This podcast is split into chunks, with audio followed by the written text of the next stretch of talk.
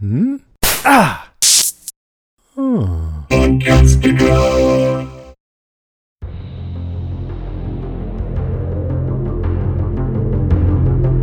Hey everybody, I'm Rima.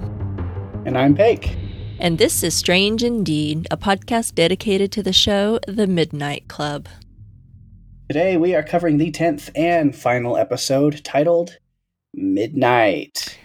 Midnight And Indeed. I'm going to apologize in advance. I don't know how well I sound, but uh, if my audio seems a little wonky or weird to anybody, I'm having some major technical issues, whether it's microphones, computer. I don't. I don't even know what it is, and at this point, I don't even care. I just want to get through with it. So We've we've had a whole trial before we even hit Yeah. record tonight. right. Pake is having some So- technical issues. You're coming through fine Yeah. to me, but yeah, it's if if things sound a little different, it's just we're working through some issues, and uh, we couldn't we couldn't um, wait to record. We had to get this out um, due to schedules, Right. so it's o- it's okay. We're just gonna get through this. This is what we do. We've had worse. What we do. We've had worse nights, so this is all fine. Yeah. Um, Don't know how it's going to sound, but I'm putting it out there in advance. I'm like, if it sounds like dog shit, I apologize. I did my best. Um, From my end, you don't sound bad at all. It's fine.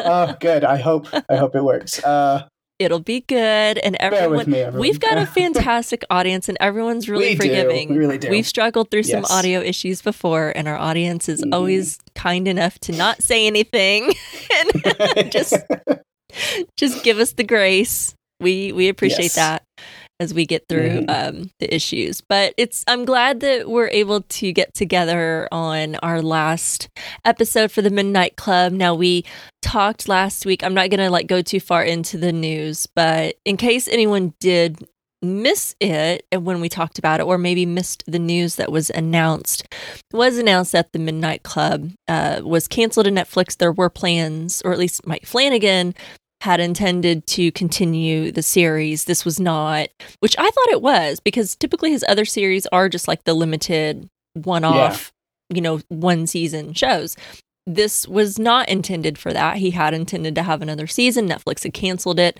for you can speculate as to the reasons why. You know, was it because of the deal with Amazon? Who knows? Um, but either way, there's there's not a, a season two. So for anyone that's listening, you know, we're we're obviously just going to cover this last episode or anything else that's happened in the season. I did uh, want to give everyone a warning. We'll we'll talk um, w- when we get there. We'll give another warning. But I'd planned on talking a little bit about what Mike Flanagan wrote for his plans for season two, if that's okay Mhm. with you. Um, we don't have to spend a lot of time on it, but just you know to kind of talk about what yeah. the plans well, were. I'm kind of on like same but opposite sides of you, where I definitely talk oh, about Oh, it. But I was like, go all the way in into the fact that like I just like copy and pasted the like link to the Tumblr post in my notes to where I was like, I can't even like do as good of a job of breaking it down or trying to talk about it as much as Flanagan did. no, I'd be willing to sit there and just read the whole thing word for word if people wanted to know what's going on if they haven't heard or checked it out. I'm cool with that too. We could do that. Look, So- I don't have separate notes either. I was literally just going to read over what he, Yeah. I don't know if I was going to really read the entire thing, but like say, okay, well, here's what he says about this part of the story or where he was going to go with that and just kind of talk about it for a minute. You know, we don't have to spend too much time on it or anything, but, you know, I, f- I feel like we probably will just go ahead and talk about it. You know, I don't want to really have a whole separate episode or anything about it. We'll just have a quick segment Right. on season two here. So we'll give everyone a little warning if you either haven't read it um, and you want to go read it and then listen, or if you just don't care. But we'll give like a little spoiler warning beforehand Mhm. um, before we get Spoilers there. for something that well, is just won't happen. yeah, just not gonna happen. Yeah. uh, It's weird. It's so weird. I've never been in this like I mean, shows get canceled all the time, but I don't think it's been anything that we've covered and I don't think it's been something that the showrunner's like, yeah, if if if the show doesn't move forward, I'll tell you everything that I had mapped out, you know, and and outlined Yeah. what what our intentions were. So kudos to Mike Flanagan for not leaving us hanging. You know, like he came through uh, with his promise because he, I think he said something in October before the news even broke, like before we knew anything. It hadn't been announced or anything, and he's like, "Hey, if, if they don't get a season two, I'll tell you what happens," and he did. So um, he's he's a cool dude in my book for giving us that. So if you do care Yeah. and want to wonder what happens to some of these characters uh, in season two, it's out there, and we'll talk about it. But for the moment, we'll focus on just the finale. So it is the finale, Yeah. not just the season, but series finale um, as we know it. What did you think about the finale in general? I think knowing that it was supposed to continue on and then didn't Mhm. made me feel better about it Okay. because I definitely would have been a little more hung up on some of the cliffhangers and things we didn't get answers to. Yeah. But then knowing that there were answers to those things coming, they just didn't get a chance to do them. And then after, because immediately after my first watch, I went and read that entire Tumblr post that we'll talk about later. Yeah. So then on my second watch today, having all those things in mind, although I kept them out of my notes talking about the episode, I wanted to kind of keep them separate. Mhm. But yeah, so then it, it it felt better on the second watch, even like knowing where things were going. I was like, okay, no, this feels good because I'm not worried about things, and so I can really just take in what this episode is. Um, and I think they they did a really good job on closing a lot of doors, uh, wrapping up a lot of personal storylines, a lot of things like that, and uh, you know, not leaving us hanging on too many major things. You know, I think we're it is a it is a fitting ending. If it has to be an ending, it's like no, I'm I'm good with this being a place that ends because we kind of know where everybody sits at this moment. Uh, yeah, I agree with you. And, you know, even knowing going in that it was canceled and we weren't going to get it, I didn't really think it left too much, honestly, to like, I feel like it closed the door to some of the stories. Like, I was okay with kind of where things had left off. I mean, there were unanswered questions, obviously. There were things like, well, what about this? And well, what about that? And I know we'll talk about that. But honestly, I was like, you know, I think I'm kind of okay that, you know, even if we hadn't got a season two, that it would have been okay. You know, it wasn't, but I can also see where there was maybe not some closure and where we needed at least a season two to kind of get some of those questions and kind of finish out the stories. But I, I didn't, I didn't mind it so much. Um, but yeah, it's kind of disappointing that we're not going to get that season two and kind of finish finish some of the stories. So Yeah. yeah, it wasn't too bad. Um, but I, it's like I feel like a, what I was seeing a lot of online was before the announcement, and people were pretty unhappy. I think not. I, I don't know that I'd say the majority, but I think that there were some people like that. It, you know, just it didn't wrap it up. I guess the way that they thought, or um, it didn't tie up some things. I'm like, well, you were probably talking about that before you knew that there was supposed to be a season two Yeah. and before you read, if you read the Tumblr post. So, well, with that being said, let's go ahead and jump into our notes. You know, I've got a lot of short notes. I'm just going to say say straight up. I, I feel like so much of what I have is going to be super short. So I'm hoping that we just get you know have this really good conversation in general about the episode. Um, Yeah, a lot of mine are the same way because it's not that I didn't have enough like- things to talk like about. takes. It was like the opposite of yeah. It was like the opposite problem I've had the whole season, where it was like they only focused on like two or three things, so it's hard to pull five points out. Now it was like they focused on literally everything, and so I have a little bit of a bunch of stuff. Yeah, I feel like I've got a bunch of hot takes. So yeah. I'm like, well, we're just gonna have some conversation. I mean, I've at least got some some like things to talk about, but I'm like, oh gosh, this isn't gonna be anything, at least on my side, very deep um, at all. So, well, let's let's kick it off. What's your what's your first point? What do you want? What do you want to start with? All right, who do we start with? Who do we talk about that I've just enjoyed talking about all season? I feel like it's it's not a number five. It's not a talk. You know, not, not a countdown. Whatever. Mhm. Unless we talk about my boy Kevin. Let's give him Let's- let's his, give his section A proper send off. yeah. yeah. And again, it's it's not a whole lot. There's really only two scenes that I really wanted to talk about Okay. with Kevin. Uh, the first one is when he drops the bomb on Catherine. Um, Mm.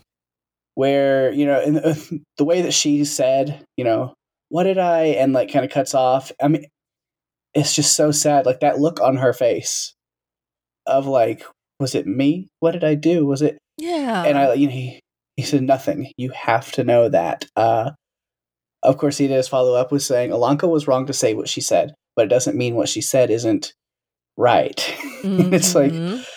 that's exactly what I was saying last week. I was like, yeah, I mean, she wasn't wrong, but she was totally out of wrong, line with her delivery Yeah. and definitely wasn't her place. But yeah, yeah.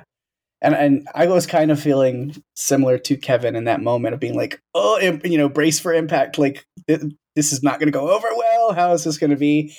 And then Catherine again being our queen MVP who deserves all the good things in life. Yeah. She's I mean, she's obviously heartbroken about it, but like the fact that she was also understanding and loving and supportive. Like- yeah, Team Catherine forever, where he's just like, I don't know how to say this. And she's like, one word at a time. She's like, You can do it. You can break up with me. Come on, Kevin. Like, right. my God. yeah, that that girl definitely deserves you know the happiness. You know, I don't. Mhm. I mean, it just seems like not the best situation to be in, you know, for either one of them. And I don't envy his position at all, uh, or hers. So I think I think he handled it the best way that he could have. I think that's probably the best possible outcome, and for her to take it with such dignity and grace, you know, uh, it definitely shows a lot uh, you know about her character i think um but i don't know what did you think about that were you glad that he f- finally like did it kind of redeem him a little bit you think uh for him to Yeah. finally kind of say that to her Yeah, I mean, I was never uh, as hard on him as like Jade was. Uh, love you, Jade. Um, but no, it's funny because when we, when she was on last week and talking about it, where she's like laying all these like she's just here's the indictment of Kevin, you know, and and as she's going through, I was like, ah, you're butchering my boy's name, dragging it through the mud, and the part I hated most about it is you're so dead on right. You're you're not you're not saying anything false. i know it's hard to argue hard to argue because you just you want to root for your character so bad and i mean i i think kevin's a, a good kid but that's the thing they're kids Yeah, you know they're they're kids and and it's not easy even being an adult and navigating a relationship like that. So how you know how do you you know give him such a, a hard time? I mean he he definitely could have handled things better and probably should have probably should have set her, catherine straight a little bit sooner than what he did Yeah. instead of kind of dragging it out but yeah they're they're kids yeah, it's easy to kind of be in the mindset of kids and be like, well, she's already like given me so much like devotion and love, and she's there for me and all this support. It's like, why would I want to tack on? Oh, and you also had the kid with cancer broke up with you. Like, you don't want that on Mhm. top of you. Also, like, I could see him like wanting to like protect her in a way. It's like, I could see myself in that position being like, you know, maybe I mean, yeah, because again, high school and stuff, people are small minded with a lot of things, and it's just like for sure I'm sure she's not. Uh, you know, I have a feeling she's probably not bullied and picked on. Like she's probably got to find standing in her social circle, whatever. You know, I'm sure it's not that, but like, yeah, teenagers, man. Like it was just to be like, oh yeah, the the kid with cancer broke up with you is gonna be. A, it's gonna come across a lot harder than like, I'm so sorry. The boyfriend you were so devoted and loving with, fine, you know, he passed away and you were there with him till the end. So I, I can also see that like Kevin kind of wanting to protect her by just sticking with it. Mhm. So he probably, I mean, it's not like he's being fully selfish, but but it, I think it was a good thing. And when he was breaking up with her in this episode, I was like, yeah, no, that's the right thing to do. Go. I'm glad that you were manning up and following through when you know it's the right thing. Yeah. And I think also, and I'm sure we'll talk about this part too, but if he really does have feelings for Ilonka, then it's not right for it, it, for him to to like stay with Catherine for whatever whatever reasons he thought he needed to stay with her. If he if if he has something that he feels for Ilonka, then it's not fair to keep dragging Catherine along, right? Like, Yeah. let her Mhm. go.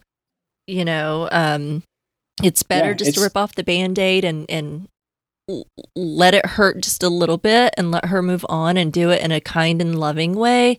You know, you don't have to be mean about it or whatever, but let her go in like a kind and loving way and let her move on and, you know, let her go find happiness, you know, with someone else, you know, because it's not fair if, if he is feeling that way towards Ilonka, you know, not just for the other reasons, you know, which I think, you know, were true that if he is feeling like he's always having to put on a show for her to make her feel better or something, you know, there's that. But yeah, if you got feelings for someone else, then don't don't keep stringing her along, you know. That's not cool. exactly.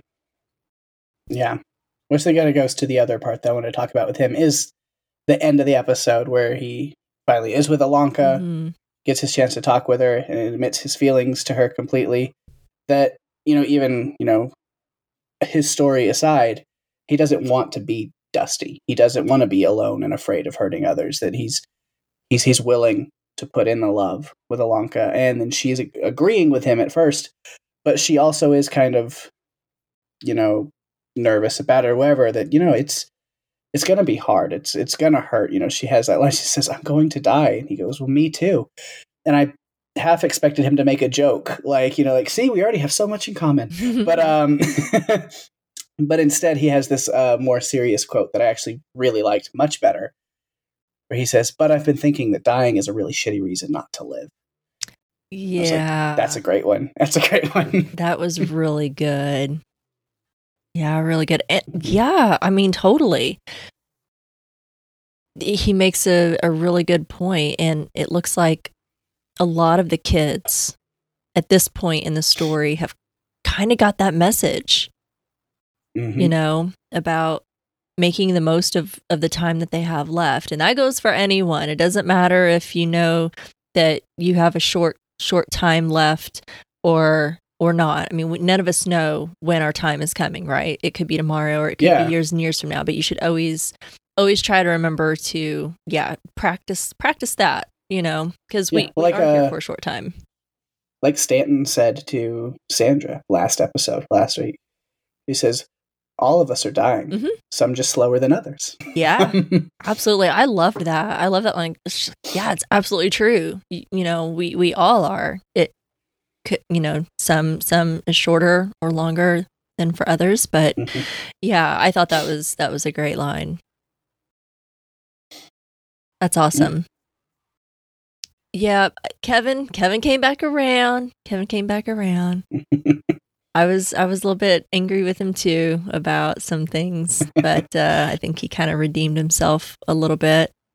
Um, well, let's talk about the beginning of the episode when we got that flashback.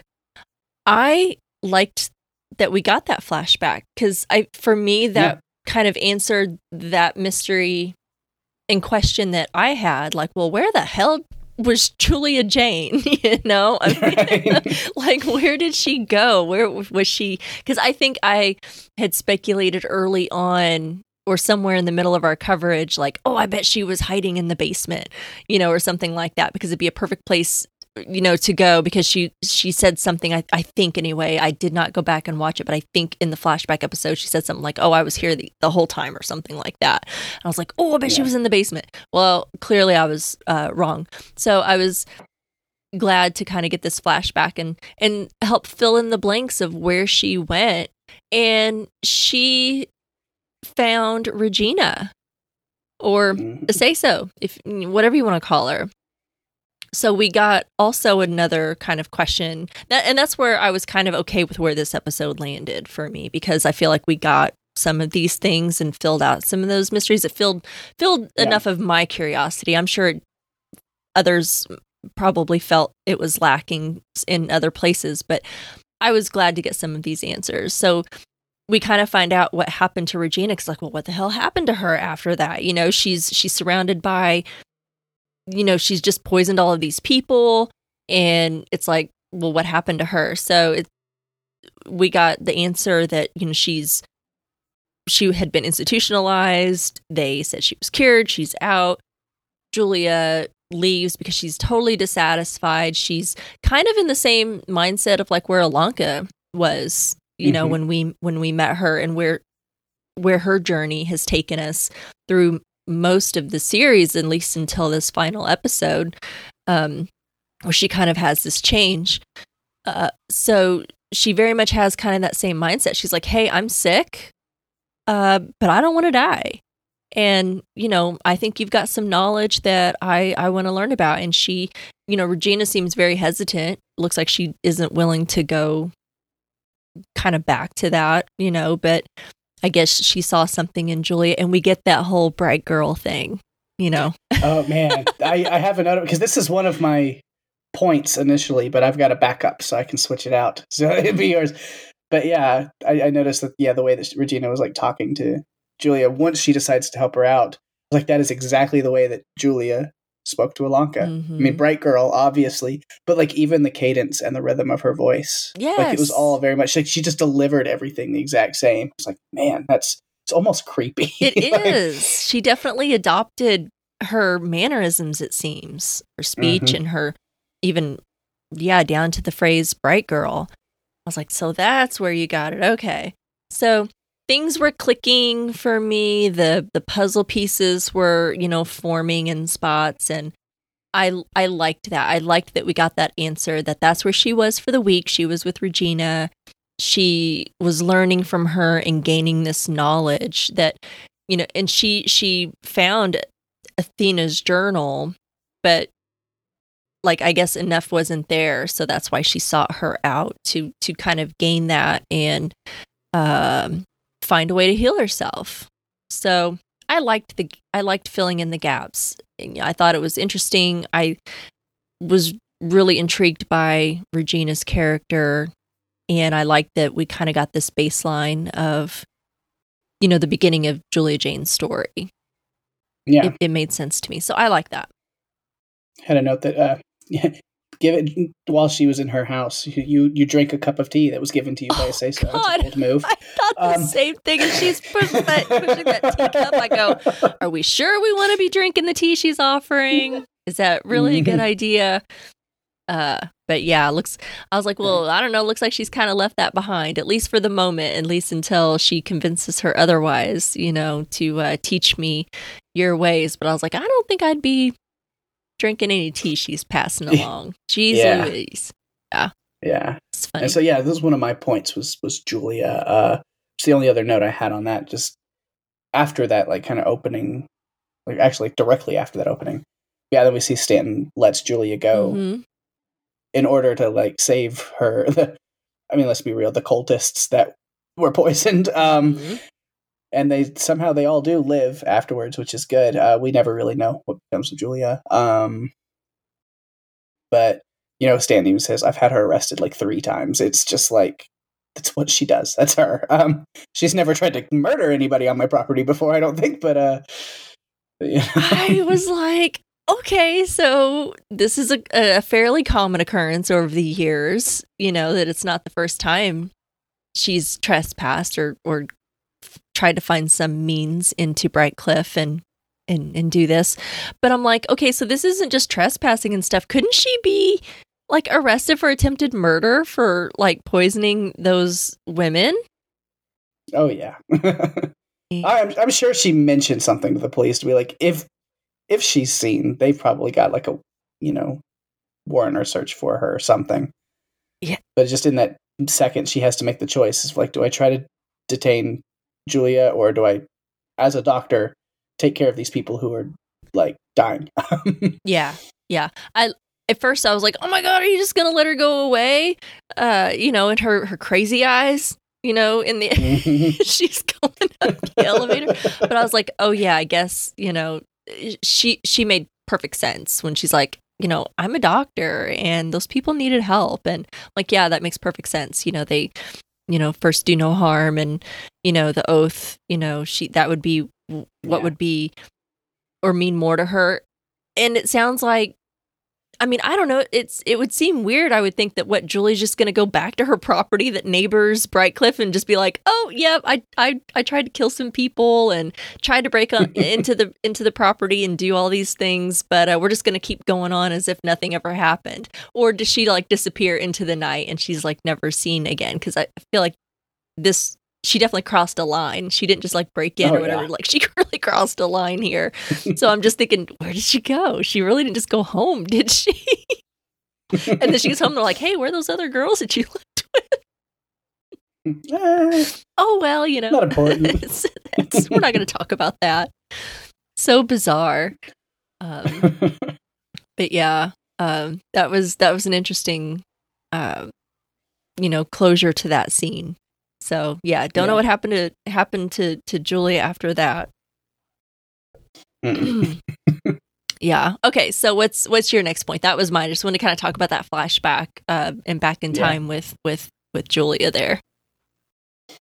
All right. Well, said that was that was one, but I'll take a kind of a, a backup. I do have one backup point, uh, which was just which ties in was Stanton. Um, again, just little things, but uh, I I did love Stanton talking to Ilonka after that scene when she's talking about that she let them go because as a, or you know she let Julia go because as a doctor it was more important for her to to save the people that needed it. But she's just that whole speech Stanton's giving, that whole conversation, she's just seeing through bullshit. Yeah. And I love that. You know, she kind of boils everything down. Julia is nothing special. There was nothing special. She bought into something that seemed real. She got lucky, but clearly she's sick again, and she was able to manipulate you. You know, you know, it was like Ilonka, you're smart, but desperation doesn't always care about how smart you are. You know, you anybody can be led to do anything with enough desperation hmm and she even not petty petty is not the right word because stanton's not petty but she does have that little moment where she jabs at Ilonka, but in a way that it's more of a like don't you realize kind of how you've been where she turns the whole shouldn't they know thing on her Mhm. from like the same way Ilonka was like well shouldn't they know somebody's cured and somebody's healed and going home and shouldn't they know and now it's like i don't want to tell you know don't tell everybody what i did well, why not shouldn't they all know you know you want to know? yeah, I loved how she turned it back around on her. She kind of deserved that after the Yeah. crap she's pulled. Absolutely. So I, I I loved Stanton in that, and then we don't really get much anymore of Stanton up until the very end of the episode. I mean, very end, end of the episode, season, series, um, Mhm. on Stanton, uh, where we just get the reveal that she has been wearing a wig. She's bald, and she's got an hourglass tattoo on the back of her neck.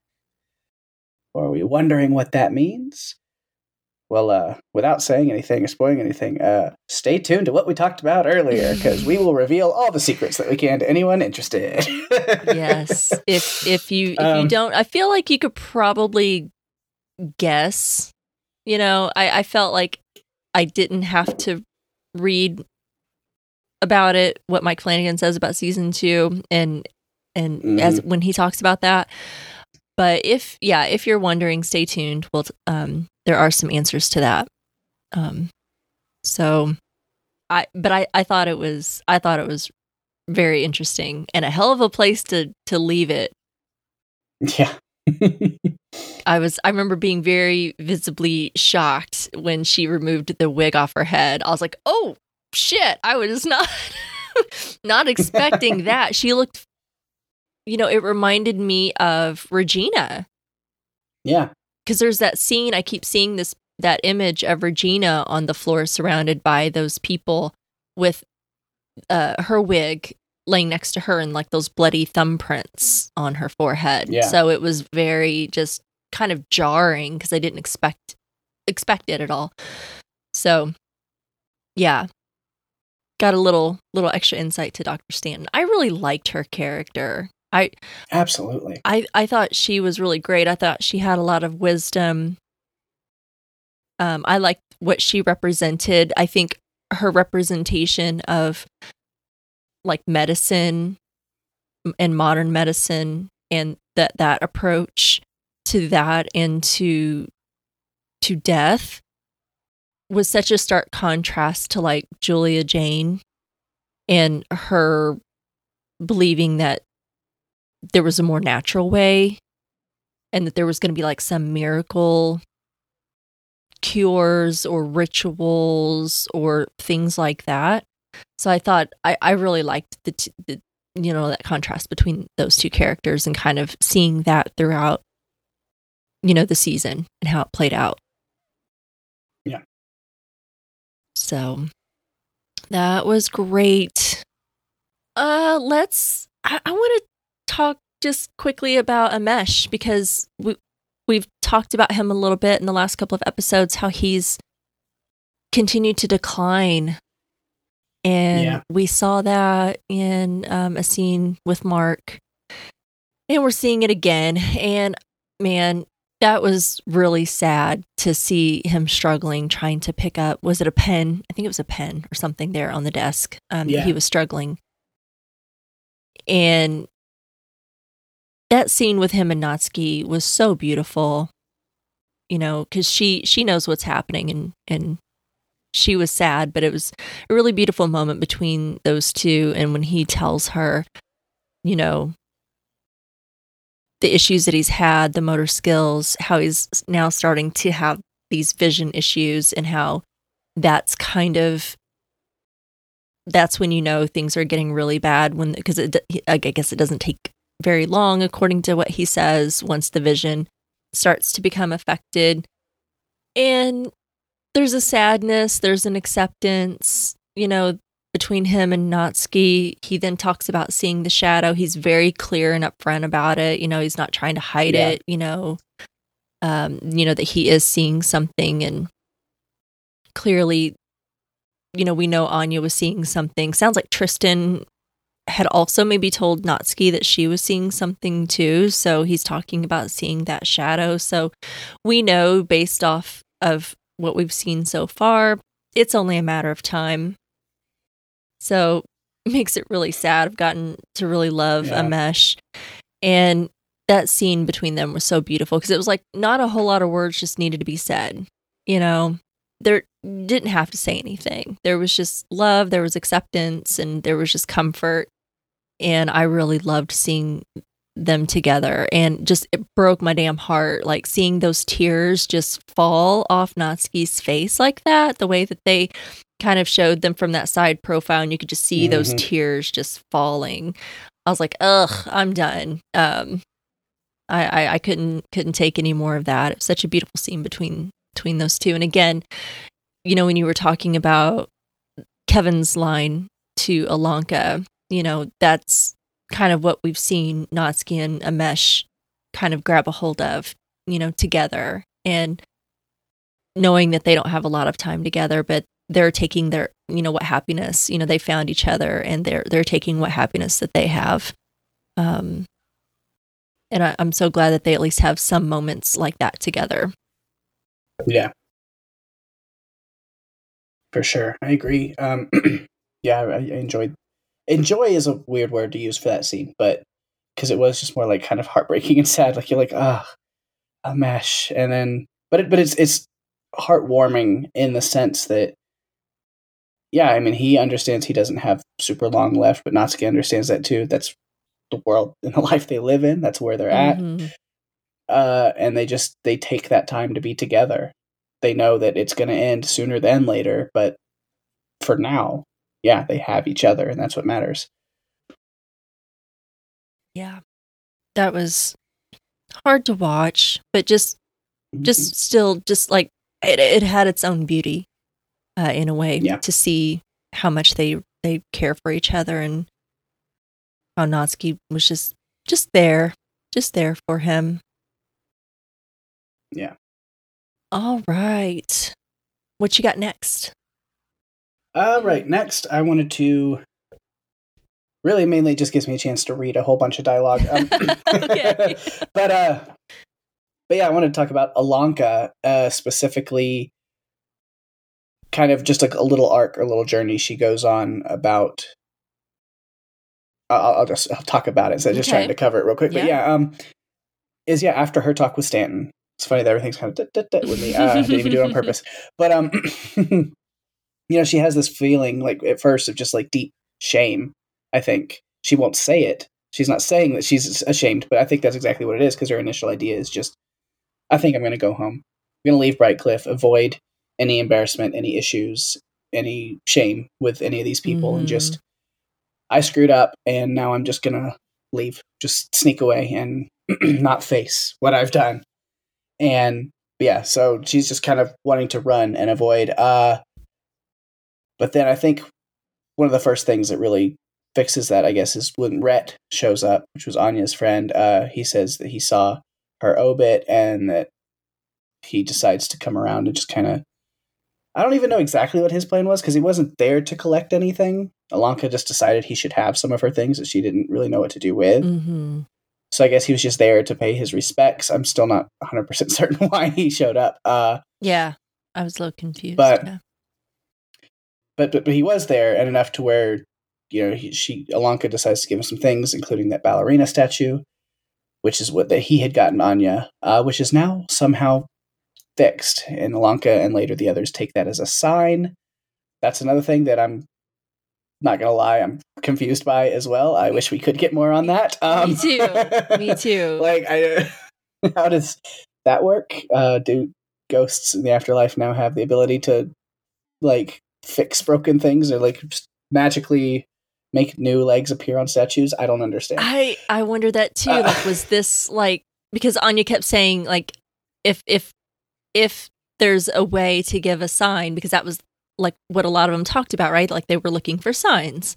If any of them had come back, and she's like, "It's not going to be a whisper. It's going to be like big time." So I was like, "Is Yeah. is this what it was? Is this what they were getting excited about? They think it was a sign from Ilonka that she's okay, that she's moved on, and she's she's all right beyond death or something. I don't know. I was wasn't quite yeah, sure. it was kind of it was kind of strange. Mhm. but at least it was kind of a catalyst for Ilonka deciding to stick around a little bit. It was that she sees that, and then of course she goes in with Family Day and sees everybody just kind of, you know, uh, with their families, and there's joy and there's love, and I think you know she remembers that through good and bad, these people are her family, and she belongs here with them.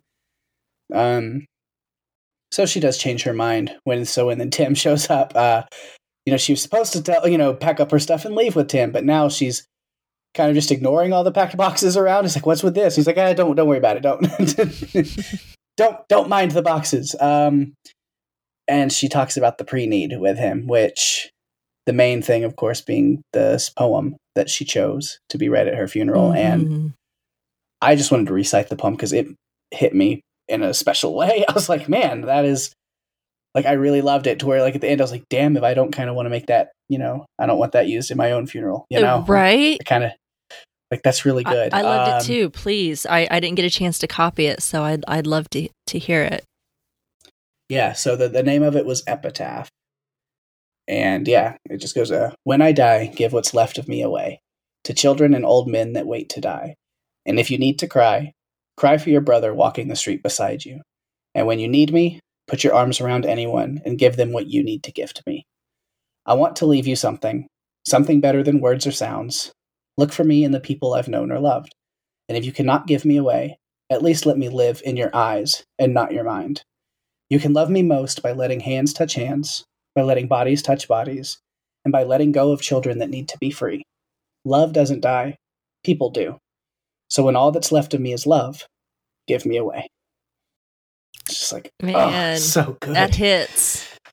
Mm-hmm. Yeah, I I loved loved that poem. It was so beautiful, and uh, definitely rings true to to like how I would want to be remembered myself. So So yeah, that's that's really all I had was just you know along. There's a lot. there was some confusion and some weird parts of that, but it all was worth it because I got that poem and I was like, oh, that was really beautiful, and I really like it a lot. it it was really good, and I was glad. That's a, a weird phrase. Again, when considering the subject matter, it's it's weird for me to say glad I enjoyed and you know all these things because it's like we're talking about kids in a hospice. So feels weird Yeah. for me to say that, but it was good to see Ilonka make this turn, I think to stop I guess to stop fighting, you know, and to to I feel like sh because she was like, "Oh, I feel like I wasted Anya's time, like whenever she was referring to the ritual, she said something like a couple of episodes ago, like we wasted her time. We could have been spending that time with her. She could have been maybe doing something else with her time and spending it instead of this ritual that never even worked for her. It feels like, you know, in in Ilonka's journey to try to find some sort of miracle cure or seeking out some kind of ritual, she could have been living a little bit more you know instead Yeah. this is this is how some of her days were spent so i'm glad that she got this clarity that she can Mhm. now focus on like what kevin was saying living like the rest of the time that she has you know and not focused on you know trying to find some miracle cure um, with the time that she has so but yeah that that poem was was beautiful and a, a heartbreaking scene with her and Tim. It was hard to see that from like a, a parental perspective because I thought, oh Uh-huh. gosh, you know, I I don't ever want to think about that ever, like being in that situation with and, and like with my kid or something. I just I couldn't I can't allow myself to go there, but I can't imagine how to even deal with that. Um, and then like just the kids and how they deal with what they're facing. I mean, I can't can't even imagine, you know, having to deal with death every day the way that they do. Mhm. So that was really nice. I'm glad that you copied that down. So, a happy note. I mean, it was kind of a little bit of a, a sad goodbye, but I think a happy note. We got to see Sandra go home. Yeah, you did. Yeah, It was nice. I was really happy for her. I think I, I was thinking about it in this episode. I was like, wow, she's she really does have to go home. And so the good news was she wasn't terminal, but she's still sick. Like she still has something going on. And I just think, wow, the journey that that girl has been on. Like she went through Right. chemo and everything. Like they were telling her she had cancer and so they were putting her through chemo and that rigorous treatment. I, I've never been through it personally. But I I just I cannot imagine and then knowing that it was like not necessary to right. I've seen the toll it takes on people. It's it's rough. it's brutal and to to think that it, it you're fighting you think that you're fighting something and it's not even like doing anything for you in fact it sounds like it was m- kind of making her condition worse because she's like Mhm. well i saw the polyps and i had even more um but it you know dr sand's like oh well you hadn't had time to really heal from your treatment and so it probably like flared things up and just made it look worse than what it was and now that she's had time to heal they then realize that she's not terminal so it's like wow the, the the journey that this girl has been on and she still has more of a journey to go through to figure out what's wrong Yeah. with her so all i could think were all these things as she's getting ready to leave was how more how much more of a road she has still ahead of her and how frustrating it must be to not know what is wrong with her uh how do you treat something when you don't know what it is you know right and it sounds like she had been through Yeah. things so but it was so heartbreaking to see you know her leave her friends uh i know i cried a little bit you know just saying goodbye to sandra Mhm. and you know seeing her say goodbye to spence knowing where they were when the season started and how far that they have come and the friendship that true bond they seem to have really developed between each other was you know really lovely. Uh and when she looked at Amesh when she was telling him goodbye and she's like you're gonna see me again. Ugh. like um no probably not you know? We know from the scene earlier that doesn't sound like Amesh might have much more time left Right. um Which I, I took that more of her kind of as the faith aspect of her. Very much like a heaven oh, kind of maybe where- maybe yeah yeah. maybe that's true yeah I, I hadn't thought about that so maybe that's true but it was it was lovely to you know see her to be able to go home because even though it was sad Mhm. for her to you know leave her friends she's like well i don't want to go uh you know, it's it's nice to know that she can continue on and hopefully fight whatever it is Yeah. she's got going on. I really, you know, it took me a while to really like her, uh, but by the Yeah. end, she definitely became a you know a favorite character for me. for sure. Yeah, because I, I kind of had like an arc like Spence did, where at first you're like, oh, the the religious person who's pushing it on everybody, and like I had my own thoughts about that, and I'm just like, but of course I also took to her side pretty quickly too, where I was just like, yeah, she's in the wrong for this, but also she's doing her best, and she's not a bad person. And then from there, yeah, as the season has gone on, I've been like more and more on Team Sandra. Like ah, she really is just such a pure heart and soul. Like, Yeah, you can see that that pure heart that she has. Like she mm-hmm. really is just wanting to be like what she does. She's not always in the right.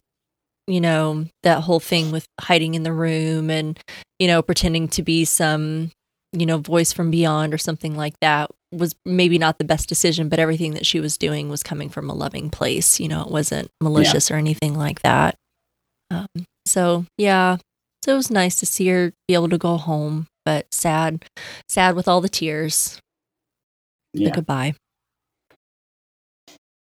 Yeah, well, you mentioned Amesh. You know, he has that moment where he says uh, he just really wants to take a good look at her, and I that impacted me thinking about the scene we've already talked about. Being like, yeah, he's he's got to keep her in his mind the best he can because I mean, we know his vision's going and everything's going, and so he's just like, let me really soak the people that matter to me in for right now. Mm. Yeah. oi Who said watching a show about kids in a hospice was a good idea? Was that me? right. Tough stuff. We'll say we saw Flanagan and we were like, yeah, we're in. Don't care what it is. I know. Um, I so know. that's kind of how we do. We knew we knew what we were in for. Yep. All right. What have you got next? All right. Well, you know Hmm. me and my midnight club stories. Gotta do. I'm ready for that deep dive. Yeah, they're not super deep, but a little. Ended on a easygoing note, I think. Uh but yeah, so the, my last two points, honestly, are going to be those. But I'm doing them in the opposite order than what we watched them. So I want to start with the end of Witch first. Okay. Um, yeah, uh, and it's not necessarily breaking down what happened in the story like I've done, just kind of going parallels. Uh, we see that, you know, no matter what Amani did to try to change the future, the inevitable always came back around.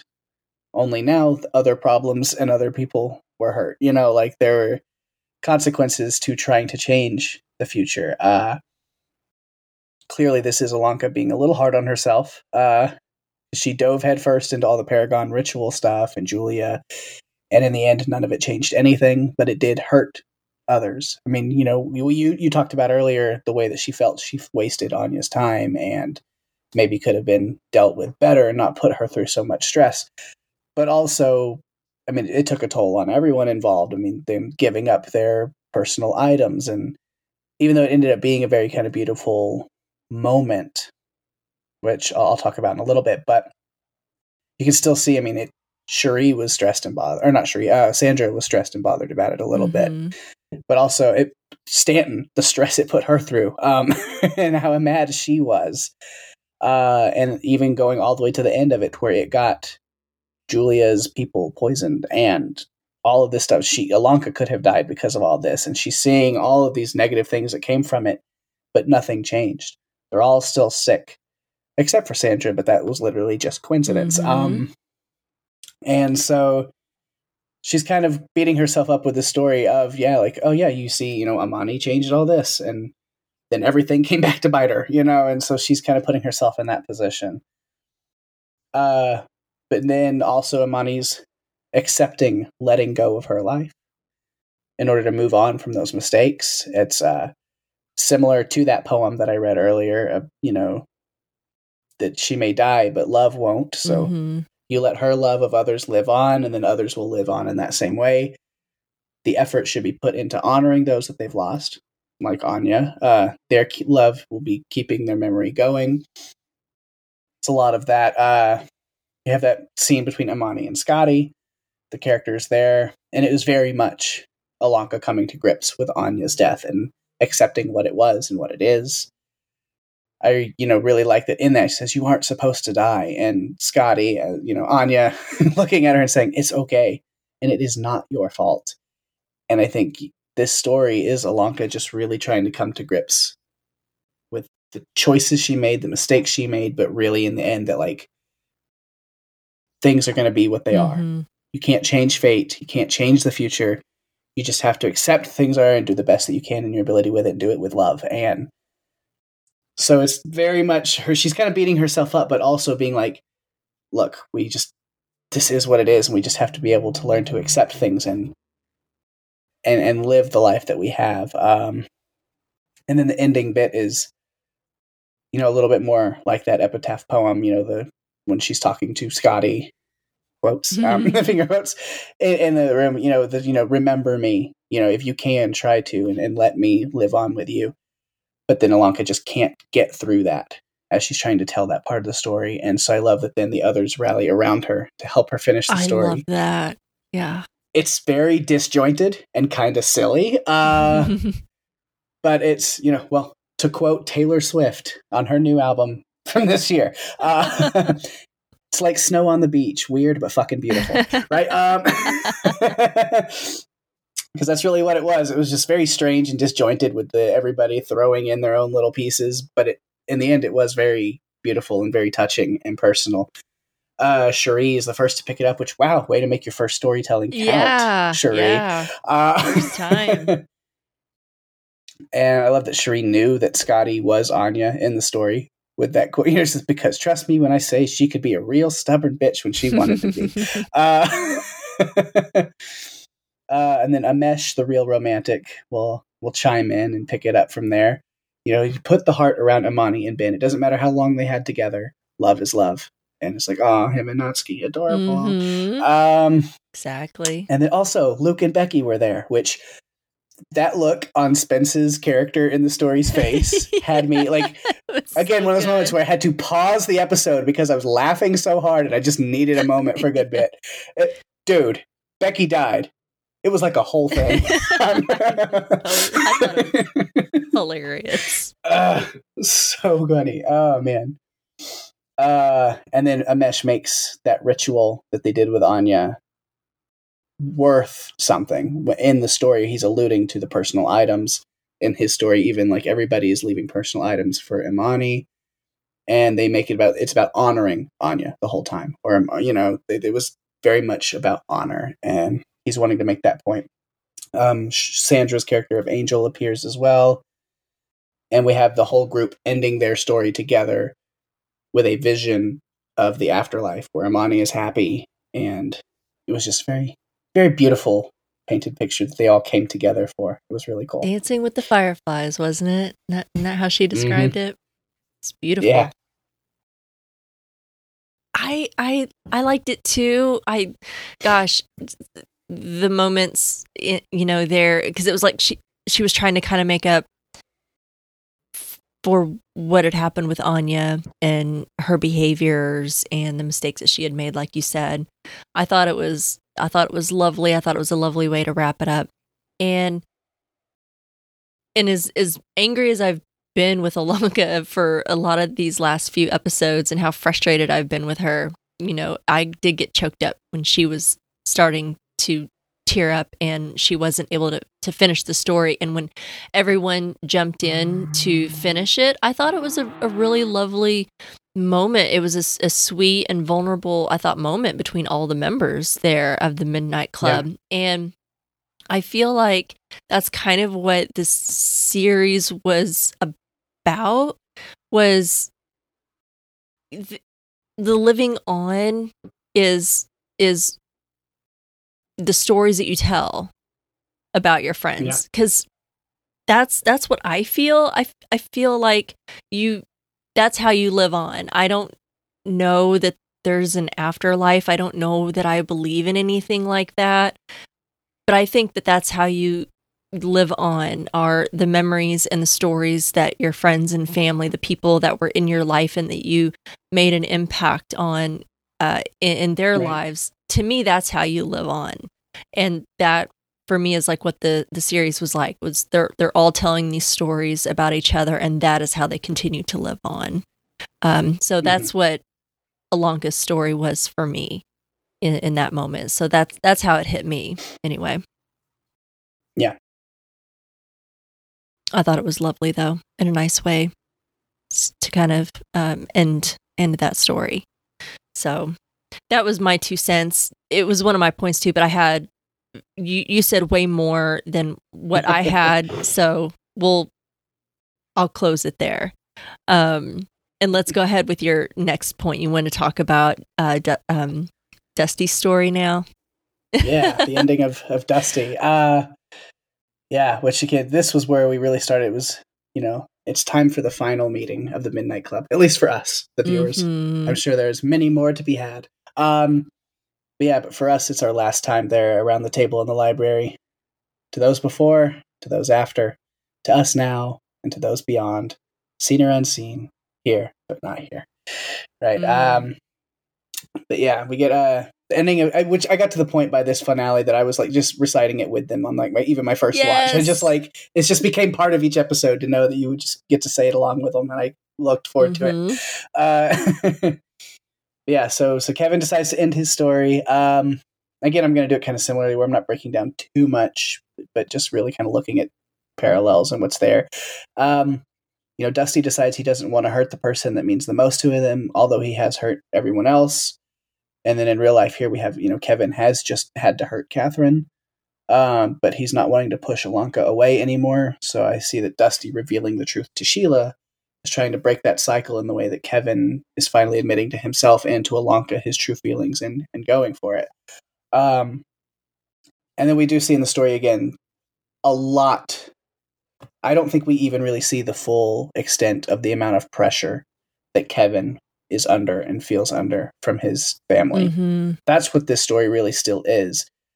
You know, the expectations had on his life that Kevin had on his own life, you know, either his own expectations or this perfect image once he gets from his mother and his family. Um, they've kind of caused him to lead Ilonka on by, you know, kind of talking with her a little bit, but not even mentioning Catherine or not, you know, all these little things. And he's just not going to do that anymore. He can't kill that relationship. He's he's done too much, you know, just kind of like in the story Dusty's going to kill Sheila and he can't. He can't do it Mhm. and that's what we see here is he can't kill what he's got between him and Ilonka.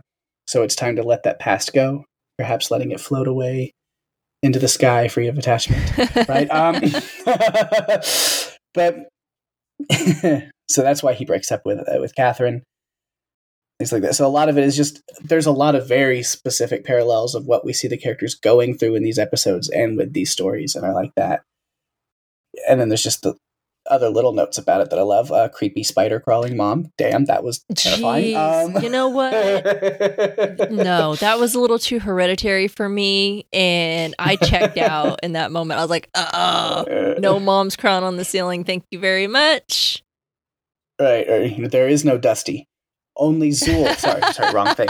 Um, I that too. That voice comes out of him. yeah. but, yeah. Uh, also, you know, we see the ghosts of Dusty's victims when they're kind of released, able to move on, and like I mentioned, you know, they're floating upward towards the light. And I was like, is this another angel metaphor that Sandra's not there for? This is just on purpose now. Rude. Mhm. You're purposely doing all of these when she's not there for them. Um, She never gets her angel no, but, stories. uh, but yeah, there's these family expectations. Like another thing that really mentions those is Dusty's talking about, you know, talking about his grandfather and when he was too old to lift the hammer, whatever it was, passed into her, his his mom, and then you know he goes on to say, and then she started pouring it into me, and it's very much like his family. The family name has been very important, and you know we heard about that way early in the season about you know your father brought shame to the family name. I forgot what his last name was, but uh, you know, it's like so. It's it's all the pressures on you to to make that name right and be the person that you you know everybody thinks you are and that we want you to be. And so he's even saying that family expectations has been down the line generation by generation, and he's just like it's it's not worth it. like just yeah. you know we have what we have, and that's all we have. So make the best of it. Uh, and then after, of course, Ilonka doesn't like Kevin's story ending, where he's just kind of locked away in a prison, not hurting anyone again. To where that leads to that conversation that we talked about earlier between them, where it's just like, you don't want to be like Dusty, you know? It's you don't want to just lock yourself away and be way too afraid to hurt anybody again. Sometimes hurting people you love is just part of life. But but loving them in the first place is what matters. And so if you're too afraid to do that, then what's the you know, what's the mm-hmm. point? Oof, yeah. Spot on. You know, from I lo- I love everything that you just said. Uh and I I totally agree with you. Just from the shallower end of Dusty's story, his was probably one of my favorites out of all of them that were told, just for the um, creep factor. Uh-huh. Because I do think there were some really creepy moments, so I do love the horror aspects from Dusty's story. Like I said, the, and then in this yeah. one, when he finished it up, the the the mom crawling on the ceiling really just sent me. Um, but I I loved I thought I thought it was a really good story just from like if you don't look deeply at it like just if you're just looking at right. it like at a uh, as a scary just story surface level horror yeah, yeah it was probably my favorite and i liked that we also got the answer to like how do we explain that they're looking at murders from like 40 years ago you know how how they kind of explained that so i thought i thought it was a fun just a horror story in general um Yep. So that was probably my favorite. Um, but yeah, but then kind of sad looking at the deep parts of it, like you just explained. Good old Kevin. He knows how to tell a story. Mm-hmm. He's like, okay, y'all can die now. Oh, yeah. You know, it's I love that when he says that you can all go die now. It's over, and Spence has this like yes. yeah, he's like yes, done. Finally, got the end. So good. I like that. Good breakdown. Good breakdown. He knows how to tell a story. Well, uh-huh.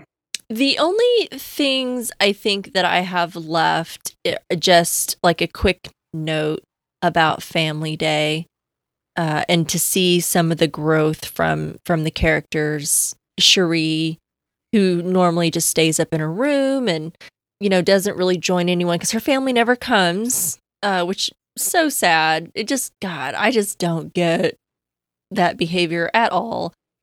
Uh, you know, mm-hmm. but um, you know, whatever. It, it, it's just a TV show, I guess. But I know that that happens in in real life. But uh, she she's decided to join everyone for Family Day, so I loved that. I loved seeing th- that friendship that's really growing between her and Spence. She's offering to teach yeah. him the cello. I loved seeing uh, Amesh's reaction to hearing that it sounds like his parents are going to be able to come visit in a couple of weeks. Yeah. I love that for him because, especially now, knowing that his time is really getting shorter with his yeah. symptoms and he's he's just becoming a little bit more debilitated and his illness is really catching up to him so I was really happy that he had that moment. Uh, and Spence, Spence's parents came, his mother. I swear, I tell you, on first watch, strangely enough, this episode, it, I, it wasn't as emotional on the second watch as it was first for me, which is mm. weird because it's usually the mm-hmm. opposite. But today I, I was like a lot more just like, all right, I know what's going on. And I was just kind of like looking at things very, but like I, when I, that first watch where just all the lights are off in my apartment, I'm just like zoned in on it. I tell you, his mom walked into that room and I just immediately broke down. Mm-hmm. Like, mm-hmm.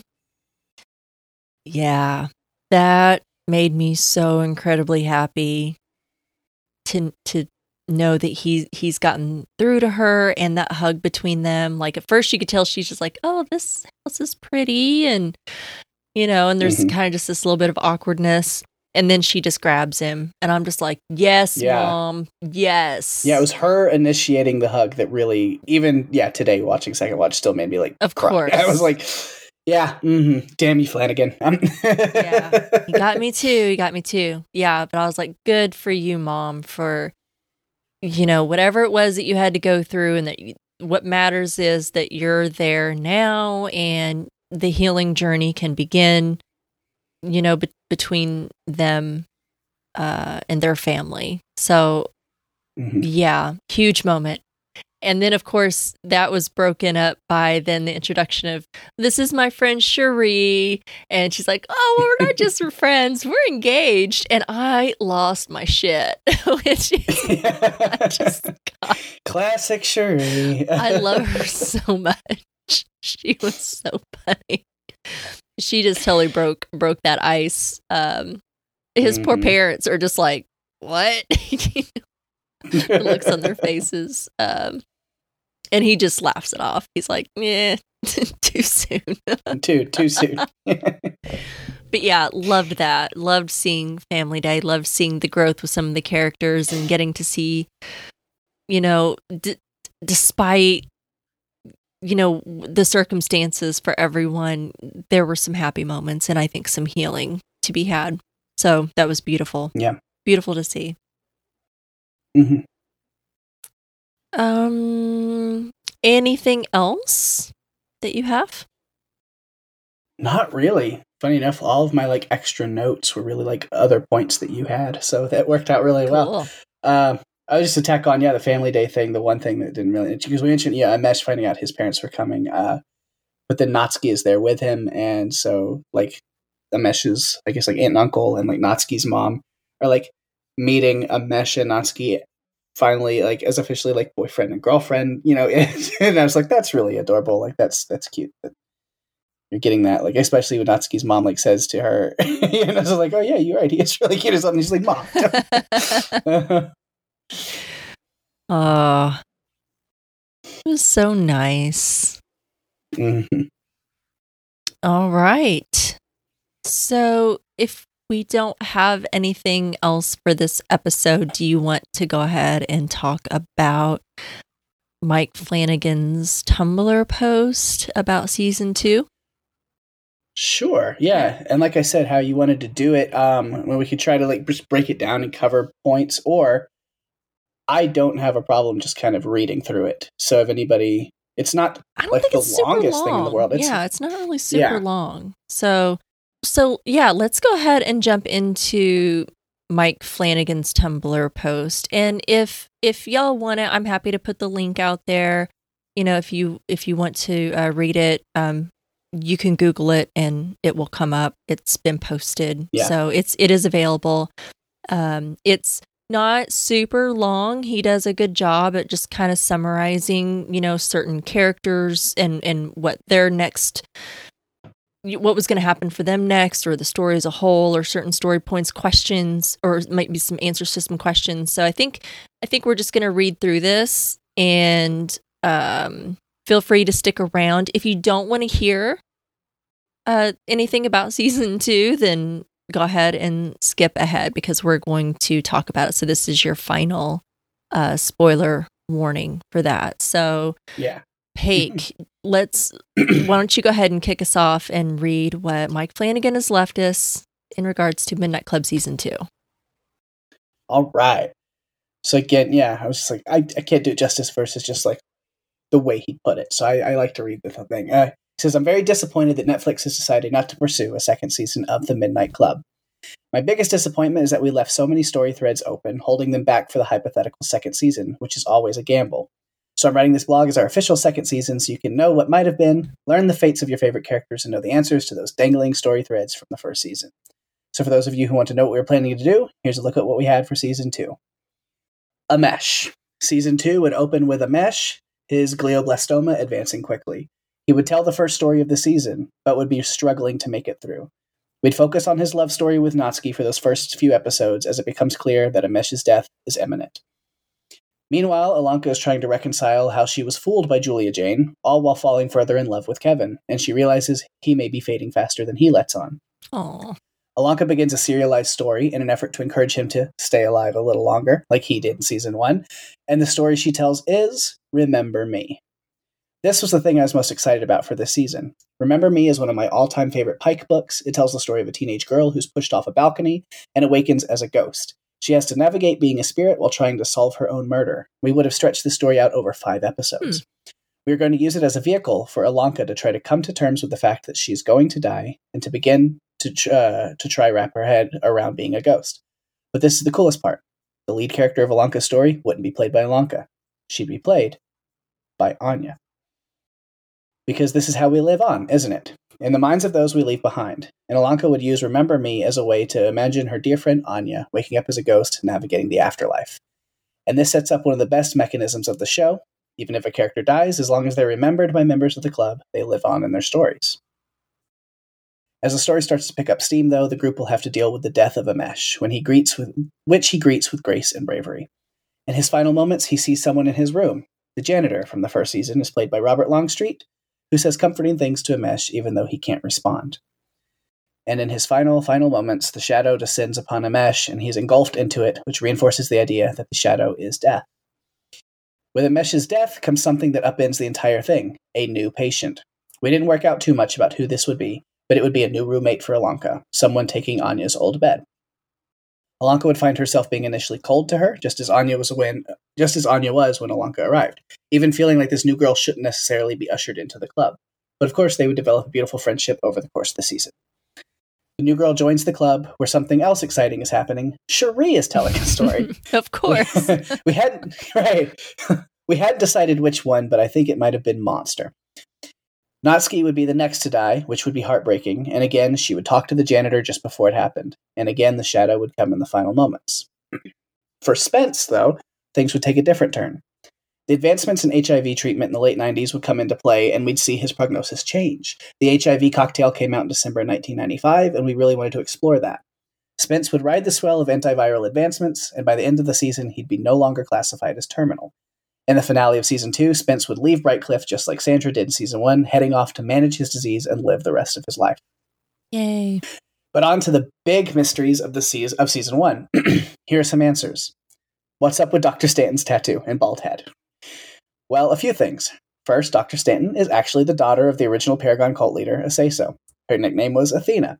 She wrote the Paragon journal that Ilonka found in season one.